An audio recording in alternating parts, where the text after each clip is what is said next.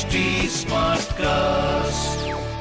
आप सुन रहे हैं एच डी स्मार्ट कास्ट और ये है रेडियो नशा प्रोडक्शन आरजे अनमोल की अनमोल कहानियाँ।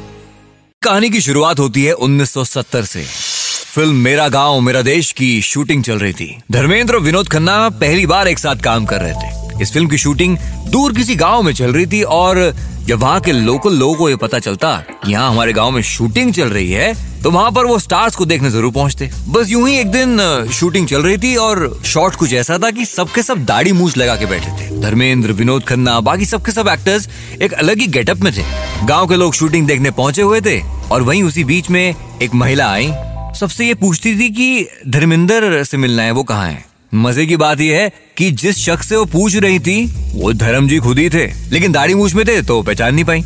मुझे मुझे धर्म जी से मिलना है। अ, मैं उनकी बहुत बड़ी फ़ैन हूँ। बताइए ना वो कहाँ है?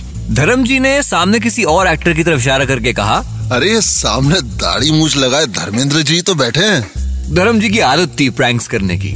विनोद खन्ना धर्मेंद्र की शरारत देख रहे थे। तो साहब वो जो महिला है उन्होंने उन भाई साहब के साथ जिन्हें बताया गया कि ये धर्मेंद्र है उन्हें ऑफ़ कोर्स धर्मेंद्र मान लिया और सारे दिन उन्हीं के आसपास रही, उनसे बातें करने की कोशिश करती रही।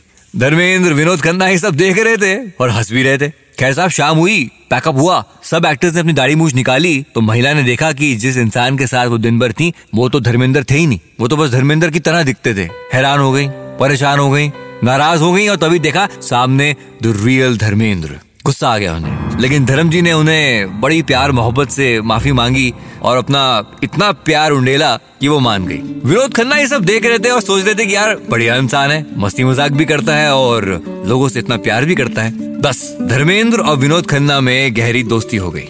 तो बस यूँ ही शूटिंग के सिलसिले में, एक दिन राज खोसला साहब, जो फ़िल्म के डायरेक्टर थे, उन्होंने धर्म जी और विनोद खन्ना दोनों को बुलाया और आकर एक सीन समझाया। अगर जिन्होंने फ़िल्म देखी है तो मैं आपको बताता हूँ ये वो सीन है जिसमें विनोद खन्ना यानी कि जब्बार सिंह धर्मेंद्र यानी कि अजीत की पिटाई करता है। विनोद खन्ना घोड़े पे बैठे हुए हैं धर्म जी नीचे खड़े हुए हैं और वो गोल गोल घूम के अपने घोड़े पे जब्बार बेल्ट से अजीत की पिटाई करता है। राज खोसला साहब ने सीन समझा दिया दोनों को सीन समझ में आ गया लेकिन उसके बाद दोनों दोस्तों के बीच में एक अपनी प्राइवेट गुफ्तगू हुई। एक काम करते हैं विनोद ये सीन असली में करते हैं तुम मुझे सच में बेल्ट से मारो।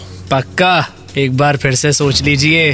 अरे सोच लिया भाई। तो साहब डिसाइड हो गया कि विनोद खन्ना सीन में सच में धर्मेंद्र को बेल्ट से मारेंगे लेकिन ये बात किसी को बताएँगे नहीं। सीन में एक अलग दम आएगा। राज खोसला को भी ये बात नहीं बताई गई। तो साहब सीन शुरू हुआ। खोसला साहब ने कहा एक्शन विनोद खन्ना जो घोड़े पे सवार थे अब धर्मेंद्र को बेल्ट से मारना शुरू करते हैं।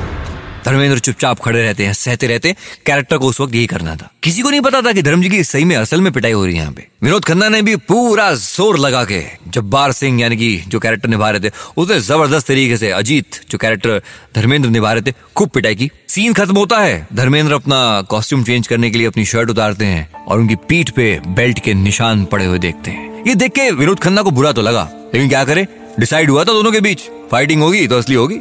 अब साहब फ़िल्म के आखिरी का सीन शूट होना था आखिरी का वो फाइट सीक्वेंस तो सीन में अब भाई बाजी उल्टी। इस सीन में धर्म जी को विनोद खन्ना को मारना था। देखिए धर्म जी को अभी तक विनोद खन्ना की ताकत का अंदाज़ा हो चुका था लेकिन विनोद खन्ना को धर्म जी का हाथ नहीं पड़ा था।